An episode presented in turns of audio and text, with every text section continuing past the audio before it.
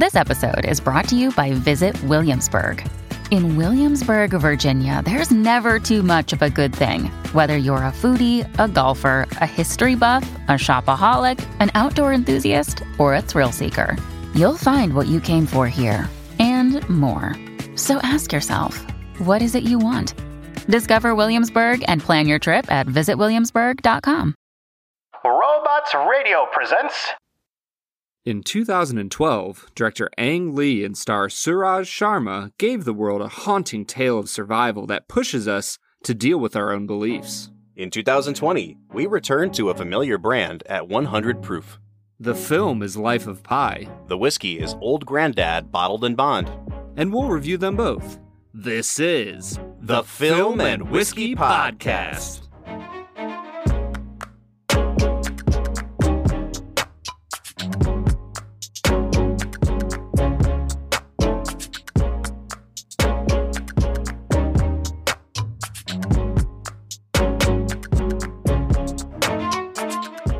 Welcome to the Film and Whiskey Podcast, where each week we review a classic movie and a glass of whiskey. I'm Bob Book, I'm Brad G. and this week we are looking at the 2012 film Life of Pi. My name is Pi Patel. I have been in a shipwreck. I am on a lifeboat alone with a tiger. Please send help. Brad, how you doing today, man? Dude, I'm doing really well. It is uh right now it's a Tuesday, the day that we're recording at least, and it is the hottest day of the year so far. And let me tell you, my friend, oh my gosh, I tried to get out and mow the lawn today. It is just brutal out. Well, then it was a good day to sit inside and watch a movie.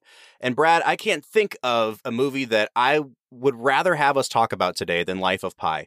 This is one of my favorite films to discuss with people. I don't know if I would call it one of my favorite movies ever, but it, it's one of those major studio movies that have so much behind it, so much to chew on, so much to think about, that it really is a great movie to have a discussion about. I'm excited to get into it. This was a fascinating movie. There's a lot of different themes going on. Um, it's it's exciting that this movie takes religion very seriously, Mhm. uh, which is something that Bob you've you've mentioned before that you know Hollywood doesn't often take religion very seriously. Um, so it's always encouraging when it does. And Brad, you know, I have to turn the question back around on you now. Had you ever seen Life of Pi prior to this viewing? Oh no, I had not. This was my very first time. Oh, that's exciting to me. You know, I, I already said this is one of my favorite movies to discuss, so I can't wait to get into it. And I guess the best way for us to begin is with America's favorite segment, Brad Explains. Now, this is the segment where Brad breaks down the plot of the movie that he has just watched, often for the first time, and that's the case today. I will say up front, we are a spoiler filled podcast. So if you have not seen the movie Life of Pi and you want to continue listening, we are going to delve into everything that happens throughout the course of the film. Brad, will you break down for us the plot of Life of Pi? Yeah, so this uh, this young Indian child uh, who is named after a French swimming pool starts calling himself Pi, and he falls in love with a few different religions as a teenager. Uh, he kind of delves into Christianity for a little bit. Um, he delves into uh, Islam for a little bit, and you know he grew up as a Hindu, so he kind of has these three religions that that define his life. That he he never really commits to any of them, but he's always interested in all of them. Um, and he's he's raised in India, and his father owns a zoo. And at some point, some political unrest causes him to sell the zoo, and they decide to move to to French speaking Canada. And so, on a boat to Canada, the boat is hit by a storm, and it, the the boat sinks. And some of the animals from the zoo escape, and they make it onto this lifeboat with Pi. There's a hyena and an orangutan and a zebra and a tiger. And the hyena kills off the orangutan and the zebra. But then when he goes after Pi, the tiger comes out and completely annihilates this hyena. Uh, and then the rest of the movie is about how Pi and this uh, Bengal tiger just try to survive the the hazards of the Pacific Ocean. Lots of crazy stuff happens. They go through another storm. They land on a carnivorous island. They eventually make their way to Mexico. And the tiger, after kind of keeping Pi sharp and alert throughout his entire voyage, Uh, it runs off into the jungle and doesn't even say goodbye to him. Um, and then at the end of the movie, uh, Pi is telling this story to an author, and he tells the author that there's another version of the story where instead of there being animals on the ship, there were other humans. There was a cook from the ship and his mother, um, and a, and a Buddhist guy, and the cook killed the mom and the uh, Buddhist guy, but he Pi ended up killing the cook. Uh, and he tells you that you know these two stories are one and the same and yet different, and you can believe whichever one you want. And now the story's in your hands, Bob.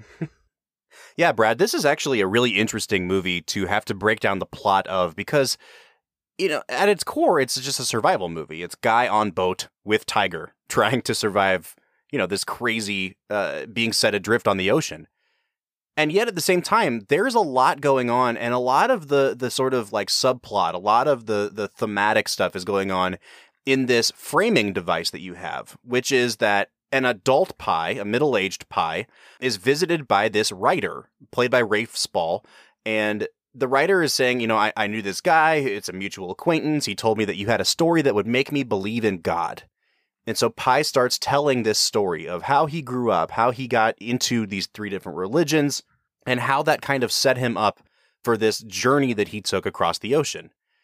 And at the end of the film, like you said, Brad, I mean, it, he basically says, I have presented you with a story. And I presented this same story to the people who, you know, came from this Japanese shipping company on whose boat I was. They wanted to get to the bottom of it they didn't like this story, and so I, I told them a different story. And in the second story, it's this much more realistic, sort of atheistic, godless version where people give in to their, their worst impulses and murder each other, and basically says, here's two versions of the same story. Which one do you prefer? Which one rings more true to you? And the conclusion that he comes to basically is like, this, this is the same way that it is with God. That belief in God is is a way of interpreting the world around us uh, in the same way that that not believing in God is a way of interpreting the world around us, and it's a question of which one of these two stories do you prefer. It's a really interesting movie, and it leaves you with a lot of, I think, very practical and, and kind of easy to understand philosophy. And, you know, for people who have not sat in a philosophy classroom, I think this is a really good introduction to talking about religion, to talking about God, to talking about how we interpret the world around us. Yeah, I mean, he even gets into like the purpose of suffering and why he went through the trials that he went through. You know, the, this movie deals with a lot of extremely heavy subjects. And I, I, think one of the reasons that it is palatable to the common person who goes to, you know, goes to the movies is the fact that they have such a charming lead in Suraj Sharma. I mean, he is just spectacular on this boat by himself uh, with a CGI tiger. I mean, like he just really captivates you from the very start of the film to the very end. So I, am curious, Bob, how did you feel about our, you know, primary, mostly our only actor that's in the film?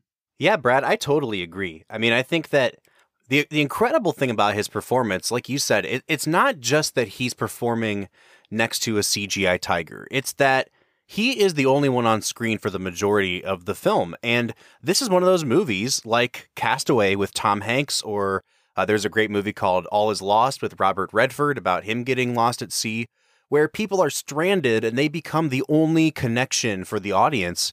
Not only is Suraj Sharma doing that at the level of a Tom Hanks or a Robert Redford, but he's also playing against nothing. Like a majority of this movie was blue screened. So he's he's playing against a fake tiger that's not even there.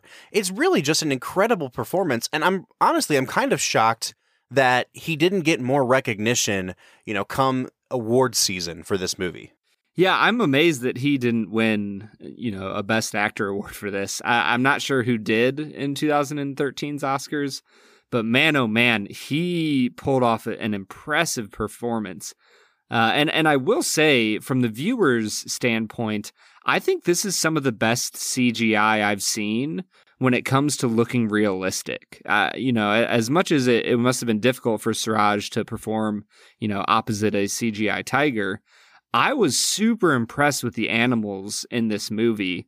Uh, and the the movie it kind of reminded me of uh, most recently that we watched was The Revenant. You know, they they use this CGI bear to rip Leo to shreds, And I didn't find that to be very believable. Um, whereas I, I, don't know if they just had different people doing their CGI, but the ones who did it for Life of Pi, I was really impressed with it. Yeah, absolutely. This movie won the Oscar for visual effects that year. And you know, just like you, Brad, I was really shocked at how well some of this held up. I mean, the the CGI animals are just photorealistic.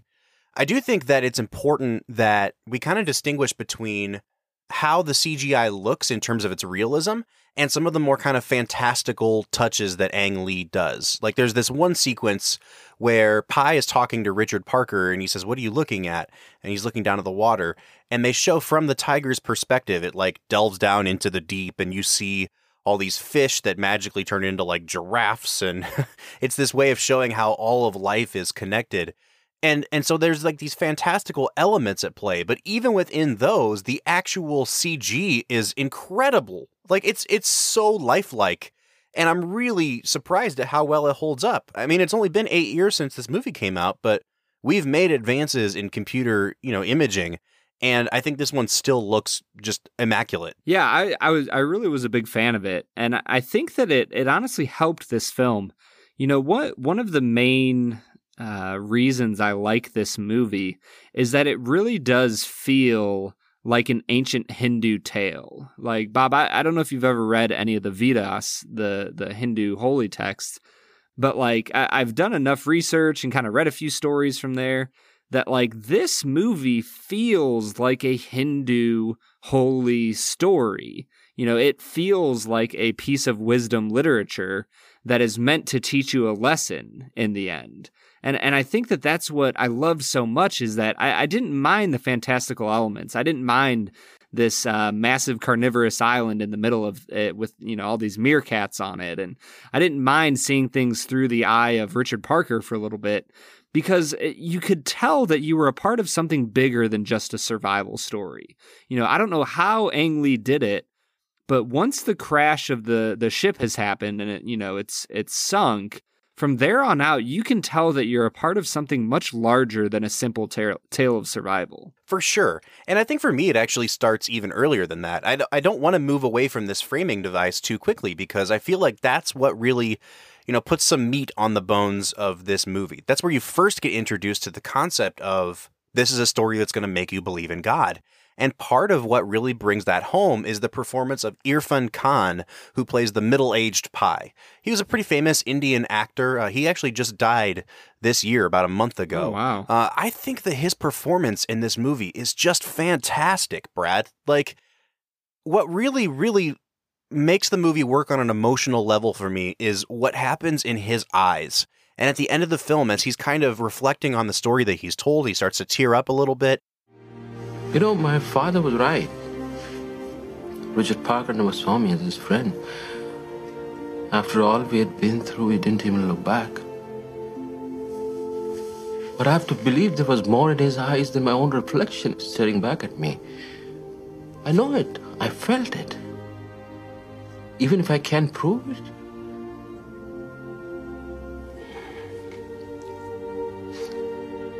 You know, I've left so much behind my family, the zoo, India, Anandi. I suppose in the end, the whole of life becomes an act of letting go. But what always hurts the most is not taking a moment to say goodbye. I was never able to thank my father for all I learned from him. To tell him without his lessons, I would never have survived. Know Richard Parker is a tiger, but I wish I had said, It's over. We survived. Thank you for saving my life. I love you, Richard Parker. You'll always be with me. I can't be with you. He has this look about him that, you know, maybe he is a guy who's crying because he remembers his friend Richard Parker, the tiger, and he wishes that he could have said goodbye to him. But maybe he's crying because the second story is true too. Maybe he's crying because he watched a cook murder his mom and then he murdered the cook. Like he looks like a guy that that is carrying emotional baggage and weight and i think that the subtlety of his performance is what actually brings the whole thing home Oh, Bob, I totally agree. I I absolutely loved Middle Age Pi. I think from the very start of the film, you you feel this sense of gravitas from him. You feel this sense of weight on his shoulders about the life that he's lived and the story, you know, that is a part of him. Um, and I, I really love at the end of the the movie. There's almost you almost feel a sense of redemption uh, in, in Middle Age Pi that when he when he tells the author, "Hey, like this is your story now." Like it's almost like a sense of relief and you can see the weight kind of lift off his shoulders a little bit. And whether or not that's just him leaving the storytelling moment and returning to his normal life where he has a wife and some kids, or if it truly is a spiritual moment of transferring the weight of this story to someone else, there's just something beautiful about his performance. Um, and I, and I will say, I initially didn't enjoy the jumping back and forth. The storytelling aspect of it kind of took away from the movie for me for the first third of the movie when when he's talking about religion and going back and forth. I, I I struggled a little bit with that framing device, but it, it did pay off in the end. Uh, at, you know, at the end of the film. I think that's a really good point, Brad. And I want to ask you a little bit more about that framing device because at the beginning of this movie, you know, the note that I all I took down right at the beginning was that it kind of reminded me of Forrest Gump a little bit, like a really kind of interesting Hindu version of Forrest Gump because he was giving us all this information about what he was like as a child and his relationship with his mother and how these things are going to kind of weave back into his life over the years.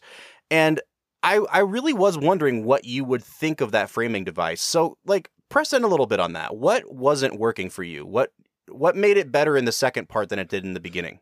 Well, honestly, it, it kind of felt like Slumdog Millionaire for me. Of like, oh, Hmm. we're just having flashbacks, and it, it's a it's a story about Indian people, and it's going to be told in flashbacks and stories and stuff. And so I guess it kind of felt familiar. It felt like something I had seen before. I, I didn't quite think about Forrest Gump, um, but you're right. Like there there's kind of a sense of like, okay, we've seen this before. And honestly, I thought that his childhood and life was interesting enough that I didn't need the narration for it. And and the constant back and forth kind of it kept drawing me out of the story. And I just wanted to be immersed in the story of Pi as a child. I, I just got annoyed with this constant drawing back into the present. Uh, the, the- it just kind of frustrated me. Even if they had had the narration without the camera shots moving back to the present with the author, you know, in Pi's middle aged house, that might have been better. But for some reason, continually having shots of this, you know, random author hanging out with Pi just felt really strange to me. Yeah, I get that, Brad. But what I really loved about what Ang Lee did with the film, though, and, and, and the screenwriters as well, is that once he gets onto the boat, I don't know if you noticed this, but the narration stops being from Middle Age Pi, from Irfan Khan, and it starts being from Suraj Sharma. So you have young Pi narrating young Pi's life. And the when it actually finally goes back to Irfan Khan is when Pi gets to this island. You know, he's about to die. There's this really powerful emotional scene where he's accepting the fact that he's going to die and they they kind of land on this island. And it's this crazy paradise of an island that he finds out is carnivorous, that this island is somehow consuming people and animals that wash up onto it. And the way that they convey this is that Pi picks a piece of fruit off of a tree, and inside the piece of fruit, he finds a human tooth. And I thought it was the perfect moment to jump back to the present because there's a lot that you can convey with visual storytelling, and I think Ang Lee does a really wonderful job with that. But there's only so far you can take that. And when you see a piece of fruit with a human tooth inside of it, you have so many questions as a viewer. And I think that's the that's the point where you're you're like, what is actually going on here? Am I missing something? And right then is when they jump back into the present and the sort of the you know the the author who's like the conduit for the audience is asking, "Wait, there's a human tooth in a piece of fruit?" But where'd the tooth come from? Years ago, some poor fellow just like me must have found himself stranded on that island, and like me, he thought he might stay there forever. But all that the island gave him by day, it took away again by night. to think how many hours spent with only meerkats for company, how much loneliness taken on. All I know is that eventually he died and the island digested him, leaving behind only his teeth. I saw how my life would end if I stayed on that island, alone and forgotten. I had to get back to the world or die trying. And from there on, you know, the movie's only got like 20 minutes left. So they literally they get off the island, they cut right to Pi getting rescued on the shores of Mexico, and young Pi's story is over, and now it becomes the story of the author and older Pi. And I thought that it was such a seamless transition back into establishing older Pi as the focus of the story that it that's what a good director does. A good director does these things in such a way that you don't even notice it when they're happening. But it really did, you know, I thought it went to show how good of a job Ang Lee did with this movie. That Bob, that's really interesting to me. I actually really didn't enjoy his reintroduction into the story. To me, it felt like a cheap way to be like, "Oh, by the way, this is the crazy thing that was happening." All of a sudden, he he bumps up on this island, and there's meerkats, and if you look closely, there's like uh, bones and skeletons all over, and he swims in this pool, but like there's no explanation of what's going on and so the reintroduction of the of the the adult Pi narrating just it kind of felt like cheating. It kind of felt like he was like oh well we've gone off way into the deep end so i have to explain it. And and to me that that was a sign of like either the story is getting too weird or the director hasn't done a good enough job of kind of illustrating what's going on. Uh, you know, I, am curious why he couldn't have had young Pi explain it because he had already had young Pi explaining things. Or you have him leave the island and later in the movie, when you've returned to middle aged Pi, you have him talk about that island. But for me, it was a very jarring, like, because you're you're on this mystical island and it's this kind of crazy experience and it felt really jarring for me for this real life Pi to suddenly intrude upon this mystical experience that young Pi was having. I think that's a good point. I, I will say that I still think that as a director, what Ang Lee did with this film, it's one of those stories that when you read it as a book, you kind of wonder how could they possibly make this into a movie. And it takes someone that's as visionary as Ang Lee to bring this to the screen. And, you know, he won the Oscar for Best Director. And this was in a year, Brad, that was just loaded with great movies. 2012, in my opinion, was the best movie year we had of the last decade. I just want to read a couple of the movies that came out in 2012. So, from the top, you've got Argo, Amour, Beasts of the Southern Wild, Django Unchained, Les Miserables, Lincoln, Silver Linings Playbook, Zero Dark Thirty, The Master, Flight, Moonrise Kingdom, Wreck It Ralph, Pixar's Brave, Skyfall, the first Hobbit movie, The Dark Knight Rises, The Hunger Games, and The Avengers. Like this this was a stacked year for movies. And Life of Pi actually brought home the most Oscars of any movie at that year's Academy Awards. It didn't win Best Picture, but it did win uh, Ang Lee Best Director. And I think that says a lot that in such a crowded year of movies, that this movie stood above the rest as as sort of you know the ultimate vision of one filmmaker. Honestly, I I don't know if there was anything specific about this movie that like blew me away. Um, the the CGI was extremely impressive. I loved the relationship between uh, between Pi and the tiger. I liked the comical element of you know the the tiger was named Richard Parker and uh, there, there's a lot going on in the film that I enjoyed, but but I won't say that anything stood out to me as as spectacular. Oh, that's really interesting. And I think, Brad, that I'd, I want to press in on that a little bit when we come back from our break. And we also need to really get into some analysis here. You know, we have these two vastly different stories that Pi tells, and they both carry a different philosophy with them. And I'm anxious to talk about that because that's the kind of stuff I love talking about. We'll talk about that when we get back from our break. But for now, what do you say we hit pause and we try this Old Grandad bottled in bond? Nothing goes better with philosophy than whiskey. Than an old granddad.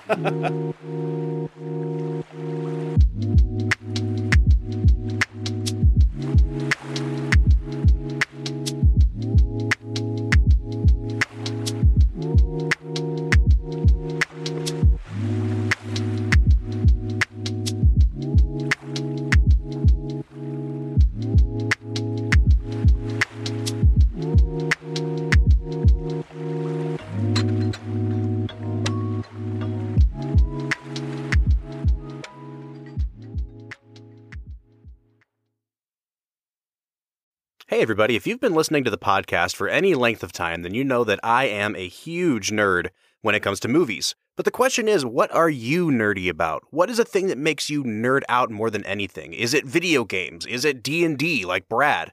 We know you have something in your life that you like to be nerdy about. And for the inner nerd in all of us, there is a place called Loot Crate. It's a subscription service that sends all kinds of different bundles directly to your door with different kinds of themes.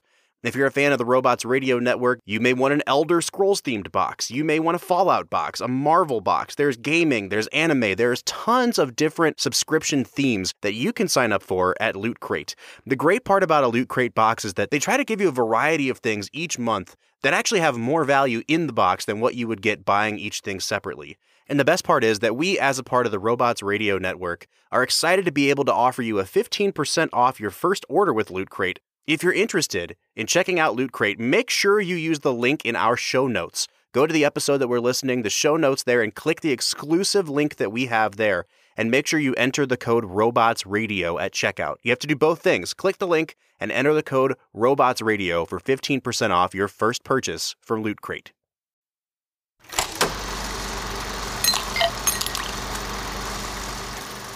All right, so today we are checking out Old Grandad Bottled in Bond. Now, if you are a longtime listener of the show, you'll remember that either in season one or season two, Brad, we tried Old Grandad 80 proof. We had heard such great things about the Old Grandad line. We picked up the 80 proof version, hated it, and then found out that a lot of people thought that we got the wrong one, that we needed to get the bottled in bond version. So we went out and got a bottle, put it on the schedule, and in the meantime, we actually tried Old Grandad Bottled and Bond last year. I don't know if you remember this, Brad. But in season two, we did a lineup of uh, a blind tasting from our friend Bourbon Charity of bottled and bond bourbons. And this was one of them. And if I recall correctly, it was not one of our favorite ones in the lineup. But because it was, you know, one of five entries in this lineup, we thought it would still be good to go back, revisit it, and give it a more sort of full and robust review today. Yeah, I, am really excited to get into it. I think bottled and bond entries are always very interesting. Um, sometimes they just knock it out of the park, but a lot of times, I, you know, you just kind of wonder uh, what's going on with bottled and bonds. They they are a very there's just a large variety in quality when it comes to bottled and bond. Now, we know that a lot of our listeners are like us, and, and we came into this podcast not knowing a ton about whiskey. And so I, I never want us, Brad, to just say all these terms and not explain what they mean. So we've talked about bottled and bond whiskeys a little bit on this podcast. And actually, why don't we do it like this, Brad? I have the definition of a bottled and bond whiskey pulled up on my phone right now, and I want to pop quiz you. What does it take for a whiskey to earn the designation of being bottled in bond?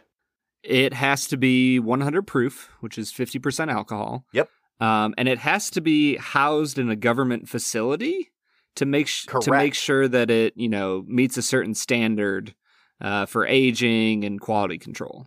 So there's actually even more to it than that, though. Bottled in bond is the most difficult designation uh, to attain. It's it's very different than just being a 100 proof whiskey.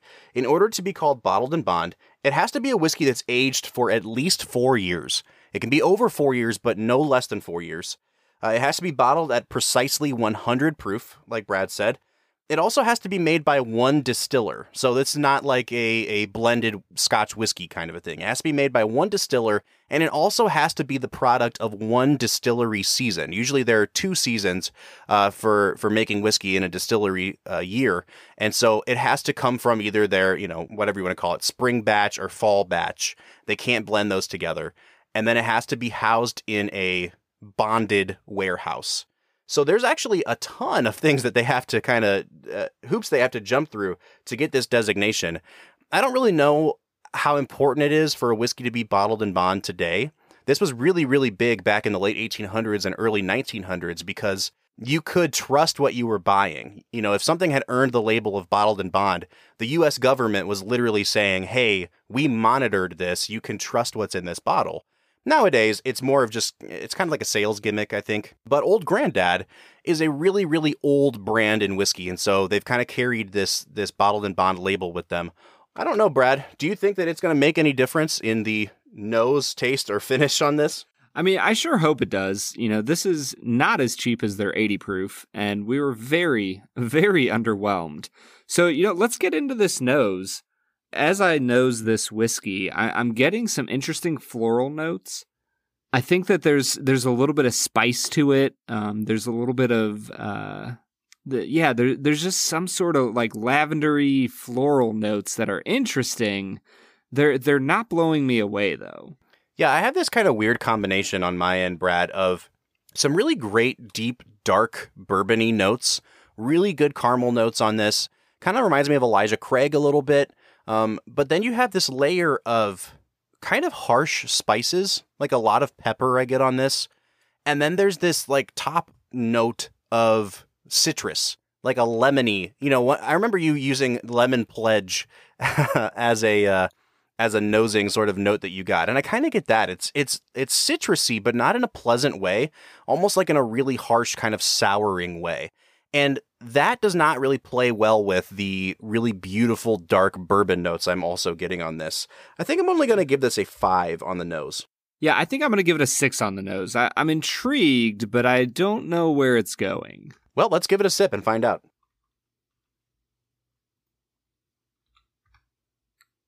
Ooh. That's not super pleasant. No, it's it's like a tale of two two tasting notes for me. On the front end, it's pretty thin, um, but it's really pleasantly sweet. I get some orange peel, a lot of honey, um, and then when you go to kind of roll it to the back of your mouth, you start to pick up some of that spice, and I'm like, okay, this might finish really well. And then as soon as I went to swallow it, it was like everything turned bitter, and there was just like an alcohol burn it really became astringent that that lemon pledge kind of note that i was getting at the beginning really comes out at the back end of the taste into the finish. And the thing that really frustrates me is that it's not even like a smooth transition between those two. It's like two completely different whiskeys from the front of my mouth to the back. I think i'm only going to give this a four and a half on taste brad. Yeah i i get a little bit of vanilla i get a little bit of caramel on that front edge but the longer it sits in my mouth, the, the more it kind of tastes like I'm just like biting down on a piece of leather. It just kind of, it just kind of has this sour, old, burnt taste to it. Does that make sense? Yeah, for sure. So, what'd you give it on the taste? Did you give it a score? So, I, I think for taste, I'm going to go ahead and give it a four. It, it's it's not great. Well, and that takes us to finish, and this is, I think, where this whiskey really suffers because it does have that really sort of bitter finish to it. And it's just like an alcohol burn. This is one of those 100 proof whiskeys that I always reference when we're drinking in this proof point. That sometimes they're just harsh. This doesn't really strike me as being significantly more flavorful than the 80 proof, but it just has more alcohol to it. And the alcohol isn't even really married well into it. It just really becomes a, a burning, harsh, astringent sort of sensation I think on the finish, I'm actually just going to give it a four. Yeah, I'm right there with you, Bob. I'm going to give it a four on the finish as well. I don't know. It's not great. It leaves an unpleasant taste in my mouth and it kind of lingers. Uh, the the astringent burn that it gives you isn't pleasant. Um, there's just there's not a lot of good flavors going on, and unfortunately, there's a lot of just uh, unfortunate tastes on the back end of this this whiskey. All right, so that brings us to overall balance. That's where we talk about nose, taste, and finish all put together. I do not think this is a particularly well balanced whiskey, Brad. You know, the, the nose promised me a lot of things, and I thought that it could kind of go one of two ways. And the taste kind of delivered on that. It, it was really pleasant up front and then really bad on the back end. And the finish really leaned into that sort of lemony, citrus, bitters flavor. And I do not like that. And so I think that from those really beautiful dark bourbon notes on the nose to what we actually got with the finish, this is not a well balanced whiskey. I'm only going to give it a five out of 10. Yeah, I'm going to give it a four out of 10 on balance. I, this, this is not well balanced. It's very astringent up front and on the back end. On the taste, you just kind of get some bland vanilla tastes that don't really take you anywhere. Um, it's not a very adventurous whiskey. I, I yeah, I'm. This isn't going to get a high score for me. well, that takes us to our value score. In the state of Ohio, a fifth of Old Grandad Bottled and Bond will cost you twenty dollars and ninety nine cents. So we're at twenty one bucks plus tax. I don't think that's a great value. I can think of a number of whiskeys that I would recommend over this at that price point. I'm not really swayed by something being 100 proof because I think we've found in many instances now that higher proof just means there's more alcohol. It doesn't mean there's more flavor. It doesn't mean there's more character. And I think this is one of those instances. I would probably, to be honest with you, Brad, I would probably point somebody to like a benchmark before I would point them to Old Grandad Bottled and Bond. And I have to wonder at some point, you know, when do we just say that we don't like this line of whiskey? Because when we tried the 80 proof, people told us, wait till you try the 100 proof. When we tried the 100 proof last season, I talked to a few people and they said, well, wait till you try Old Grandad 114. That's where it's really at. I just don't know if I'm ever going to like Old Grandad products. I don't find this to be particularly tasty. I don't think it's well balanced. And I think it's just really, really harsh. And at $21, there's a lot more that I could recommend that cost less than this. So this is only going to get a 4 out of 10 for me on value. Yeah, I'm going to go ahead for, I mean, $21 isn't a lot of money. And for a budget, you know, bottled and bond bourbon, you're still not getting very much here. I'm going to, I'm right there with you, Bob. I'm going to give this a four out of 10 on value. You could get so many better whiskeys, whether or not they are higher or lower proof than than this bottled and bond offering. So I, I'm gonna not recommend this and tell you to save your money and go elsewhere. What does that bring your final score to, Brad? Uh, my final score is a 21 out of 50, Bob. Yeah, mine is a 22 and a half out of 50, which takes us uh, to a 43 and a half out of 100, or an average of a 21.75. This is well below the midway point for us. I'm also not going to recommend. I really think this is an overpriced whiskey. Next week, we're going to be looking at Old Grandad 114, and I don't really have high hopes for that one at this point. Yeah, it's it's unfortunate because we always say that we want to come in here with positive reviews and good whiskeys. But we're also here to tell the truth, and the truth is this isn't a great whiskey. Save your money, try something else. Um, a lot of times, Bob, you'll say, "Well, this might not be worth the money, but if you found it for you know a few bucks at a bar, try it." I don't even know if I'd say that, uh, unless you're just you love whiskey and you want to really expand your horizons and try them all. Like like Ash Ketchum, you gotta you gotta try them all. Uh, just save your money. Don't don't buy it. All right, Brad. Well, that's pretty much the final word on that one. What do you say we get back into talking about Life of Pi? Let's get to it.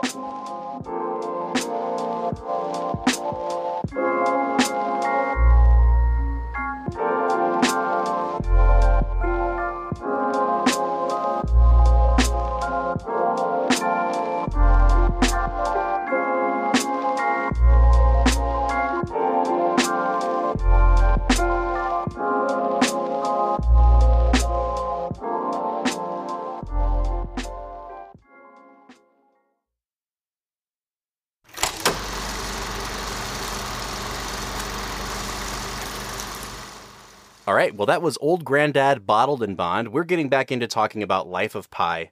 And Brad, before we left off, we said we were going to transition into talking about these two stories that Pi tells the author. The first of which is this story that we see play out on screen with all these animals on a lifeboat with Pi, how they're kind of picked off one by one, first by the hyena and then by the tiger, how Pi has to learn to survive with this tiger. And then we hear a different story. And the second story is one where it's just humans on the lifeboat. And each animal that was on the lifeboat has a kind of corresponding human. Uh, you find out that that one of them was a, the the French cook who was very brutish, who kills and eats a rat, who kills and eats a person. Pi ends up killing and eating him. It's a very dark and grim story. And at the end of the film, we're left with this choice. Which one do you prefer? And the author, who was very skeptical and said that he didn't believe in God, he says, I, I believe the one with the animals. And Pi says, well, so it is with God. That there are two ways of kind of looking at the universe. And I really love the way that we set up these two stories as archetypes for belief in God or, or not believing in God. And I want to talk about what we think of these these two philosophies that are put forth, Brad. So I'm going to turn it over to you. I want to hear what you think. Did did you think that that device worked well? That using Pi's story as a metaphor for belief in God and, and the universe was that well executed? Did you find it to be like manipulative? Was it a cheap trick? Um, what did you think of that? Honestly, I you know, I got to the end of this movie and he they set this story up as this story will make you believe in God. Um, and I don't think that they accomplished that. Uh, you know, I got to the end of the film and he kind of gives him the option of, you know, well, which story do you think is true? Um, and, and it kind of felt it felt like a very wise man type of story to tell of like here are two stories now tell me which one you think is true and that will tell you about who you are as a person i don't know i kind of got to the end of it and i was like well neither of the stories tell me if god is real or not i think that either story could have a opinion about if god was present through those times if god was present in that suffering um, so for me, the the story was very dissatisfying. I I didn't find myself, you know, with the two stories being presented as optional truths, going, yeah, you know, these are both really good. Uh, honestly, it kind of reminded me of another movie that that I I really love, um, a movie called Secondhand Lions. And, and at one point, there's a line in Secondhand Lions where a character says, you know sometimes the the most important things in life it, it, doesn't matter if they're really true or not. What matters is if you believe in them. You know and i kind of feel like that's where we were going in life of pi Yeah. it doesn't matter which story is true what matters is what you believe in um and i i don't know call me a rationalist but i I think that it does matter what you believe in. I, I think that there is an ultimate truth in this world, and the the funny thing is, you know, Bob knows me better than a lot of people in this world. I, I think he could tell you that I'm not somebody who draws strict lines around the world. I, I'm somebody who does understand different viewpoints, and I understand that there's a lot of gray in the world. Uh, but I, I do have a fundamental belief that there is ultimate truth that defines what happens in this world. And so for me, the, the end of this story is very dissatisfying. Um, Mm. And it's not dissatisfying from, from the fact that you don't find out which story is true. Like, like I don't mind that at all. It's dissatisfying that the moral of the story is tell the story that you want to tell, and and and you're good to go. You know, and the author asks him at the end of the movie, "Is, is this story? Oh, your story has a happy ending," and he just goes, "Yeah, if you want it to, this is your story now. You can tell it Yeah. however you want." And I'm like, Yeah. "Well, no, no, no, no. Pi's story involves him not only escaping the Pacific, but it also involves him finding happiness with a wife and kids and a job and, you know, life in Canada. And I'm like, no, th- those are real things that happen and those are important. So I, I don't know, Bob. I, I kind of struggled with this movie's ending. Yeah, I think you bring up a lot of good points, Brad. In a lot of ways, this is kind of the the Hollywood's ideal of a religious person movie. Do you know what I mean? Like it's a guy who believes in three completely separate religions all at the same time and says that they're totally compatible. What are you talking about? I think that people who take any of these three religions seriously enough in real life uh, to commit to one of them would have a lot of problems with the way that Pi presents them as as so fundamentally compatible. Um, because to say that they're all true is in some ways to say that none of them are true, and that's something that Pi's dad even says at, the beginning of the movie. And and Pi's dad actually says a lot of really really rational things and tells Pi you can't continue to hold these three competing viewpoints all in tandem with each other. And that's why I think that this fan theory that we found online, Brad, is actually a really interesting one. We don't usually go in on theories that people develop outside of a movie or, or just, you know, the, the random person on the internet's theory. But we found this theory that said, what if neither of the stories are true? What if Pi was just on the boat by himself and that these animals that he conjured up in this story are representations of the religions that he had been struggling with? And so they paint the hyena as Islam uh, a- and, the sort of strict monotheism attacking the other two animals, and how the zebra was basically Christianity because it was the weakest one in his mind, the one he understood the least. Uh, the orangutan uh, represents Hinduism because that's where uh, his heart was. That's where his mother had, had kind of raised him to be. Eventually, the tiger comes out, and the tiger represents atheism. And maybe Pi's struggle throughout the film was with his own atheism and whether or not he actually believed in any of this. And when we get to the point at the end of the film where Richard Parker just walks away so unceremoniously, as Pi says, what if it's actually a depiction of what he sees as a world without God or, or an atheistic worldview that all it promises is life and death and there's there's nothing else. And the reason Pi weeps is because he he kind of looked atheism right in the eye and was scared at what it offered him. And I think that's a really interesting way to interpret this movie. The thing I love about this film, though, Brad, is that it doesn't offer answers. It doesn't say which story is true. And I think for people like us who went to school, you know, to be pastors, who have studied theology, when you start a movie by saying, I'm going to make you believe in God, our minds have been trained. We're expecting some sort of rational argument for objective proof of God's existence. Like, oh, they're going to lay down something that proves that God exists. And I do think you're right. They framed it in the wrong way because this movie doesn't really care to, to present God as an objective truth or reality. Instead, what it kind of presents God as is this thing that in theology we call natural theology. And it's this idea that, you know, what can we learn of God from the world around us? And in Life of Pi, that's basically what's happening. We as human beings can never know for certain, objectively, if God is real or not, right? Like, at the end of the day, there is an element of faith involved that we are believing in something that we've never seen. And what this movie is positing is okay, you can see the world around you. You can see how life plays out. You can see how some things seem fair and some things seem unfair. You can see suffering around you. And you can choose one of two explanations for it all. One of them is that we are alone in the universe, that this is all there is, that things aren't fair because there is nothing out there that cares for us. And the other one is there is something out there that cares for us. There is a creator behind it all. There is a God.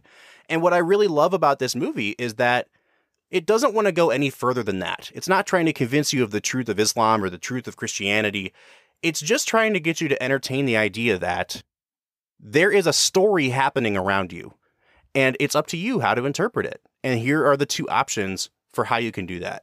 And so for me, this actually has been a really useful film, you know, in, in just my own personal faith journey, because I think that it says a lot about you take everything else out of the equation and all the things that we believe about God. When I look at the world around me, what offers the best explanation for what I see? And I think that's why this movie is a success to me. Yeah, Bob, I, I I totally agree with you. I think this movie gives you, you know, if anything, movies ought to give us an opportunity to examine our own beliefs. You know, we we've talked about the different purposes of movies. Some movies are just there to make you feel good. Some movies are there to show you a cool action scene. Some movies are there to make you think deeper about the world around you. And, you know, Life of Pi falls into that latter category. It, it challenges your belief in God. It challenges why you believe what you believe. And, and I think it's a very valuable film. There are certain elements of it that I didn't care for. Even just, you know, we were talking about Ang Lee as a director. I think the moment at the very end of the movie when middle aged Pi offers the explanation, the second explanation, the second story, and he talks about the cook and the mom and this and that. And then he chooses to have the author go, Oh, I get it. The cook is the spotted hyena. The mom is your orangutan. I was like, bro, it, like if you don't get that as a viewer, like then you haven't been paying attention to the movie. I did not need that spelled out for me. Sure. Um, so there's certain elements where I, I look at it and I go, yeah, Ang Lee isn't a perfect director, and there's elements of this movie that I didn't care for. But when you look at the philosophy of the movie, it's something that's going to force you to wrestle with your own philosophy on this world and religion and God's existence. And, and I think it's a very valuable movie. If I had to give it a score, which I do because that's what we do on this here podcast, uh, I would give it an 8 out of 10 it's a valuable film. It's interesting. It's compelling. I think the middle part of the film is where this movie really, really shines. When the narration uh, kind of dissipates and you just simply spend time with the camera on Pi and Richard Parker, the tiger, and their their struggles for survival. I think that's where this film is just compelling and interesting. Um, but there's enough other things going on that kind of keep me from really loving this movie. But I still think it's a really solid movie, and it and it easily is recommended by me with an eight out of ten. I think it's really interesting that you found that middle section to be where the film shines the most. Because for me, it's the ending, and the ending is what really elevates this movie from being just another story of survival, a simple tale, to something kind of transcendent. And without that ending, to frame Pi's story as this is not just my story, it's, kind of the story of all of us. I really think that's where this movie kind of takes the next step. It is not very often that a Hollywood movie makes you think like this. I mean, the only other time, Brad, that I can really think of that we've even had a discussion like this is when we did The Tree of Life, which is also a huge outlier when it comes to Hollywood movies. Um, and I really appreciate that about this film. My struggle with scoring it is that I, I almost want to give it a score based on what it means to me and how much I love and appreciate talking about this film. And if that was the case, I'd give it a nine and a half. It has sparked more conversations than almost any movie for me that's come out in the last 10 years. I think objectively, it's still a very great movie. It's not quite a nine and a half. And so I'm actually going to give this movie a nine out of 10, which brings our average to an 8.5. But you know, we want to know what you think as the listener. So please, if you'd like to interact with us, if you'd like to respond to any of our takes on Life of Pi, you can find us on social media. We're on Facebook, Twitter, and Instagram at Film Whiskey. Or you can give us a phone call. Our phone number is 216 800 5923. Once again, that number is 216 800 5923. Or you can go right onto our website at anchor.fm and record a voice message for us there. Next week, we will be back with our 100th episode of Film and Whiskey. We'll be talking about one of my all time favorites, the 1944 film noir, Double Indemnity. For the Film and Whiskey podcast, I'm Bob Book. I'm Brad G. And we'll see you next time.